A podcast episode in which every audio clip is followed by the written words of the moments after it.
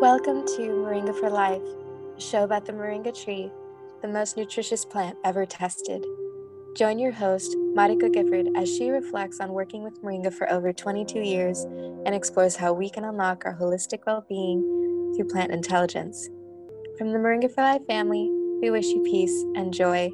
And now here's your host. Moringa for Life has moved into new arenas. From Moringa for Life, I have created Moringa for Peace. Moringa for Peace has become this opportunity in the world stage to create projects that are really focused on the areas of the planet that are being really hit hard by hurricanes, typhoons, earthquakes, a wide variety of issues, also from war.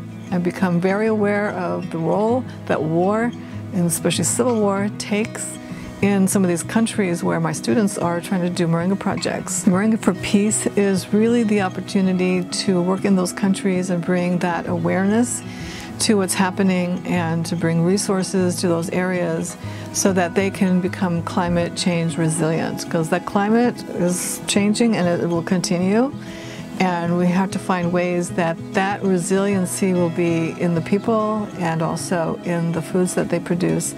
Moringa is the perfect resilient plant. You can cut it all the way to the ground at your season before your hurricane season starts, let that hurricane come. Uh, you're ready for it and it just flows over that your island your wherever you are and you are able to recover from that because the trees are still completely vital, they're just underground and they'll come back again. So the idea behind Moringa for Peace is to create survival kits that can be produced in those areas for those farmers to be able to grow the ingredients and create a food pack and, and a first aid pack because all of the parts of moringa can be used for different things and you can make medicines. You can use moringa seed oil for wounds. It's very good for skin regeneration. The seeds can clarify water.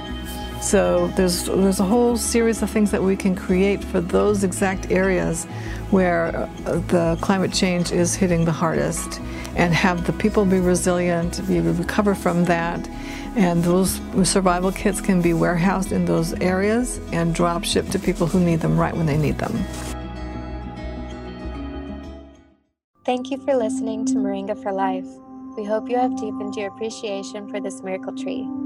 If you would like to learn more about your host and Moringa for Life, please visit our website at moringaforlife.com. Until next time, we wish you peace and joy.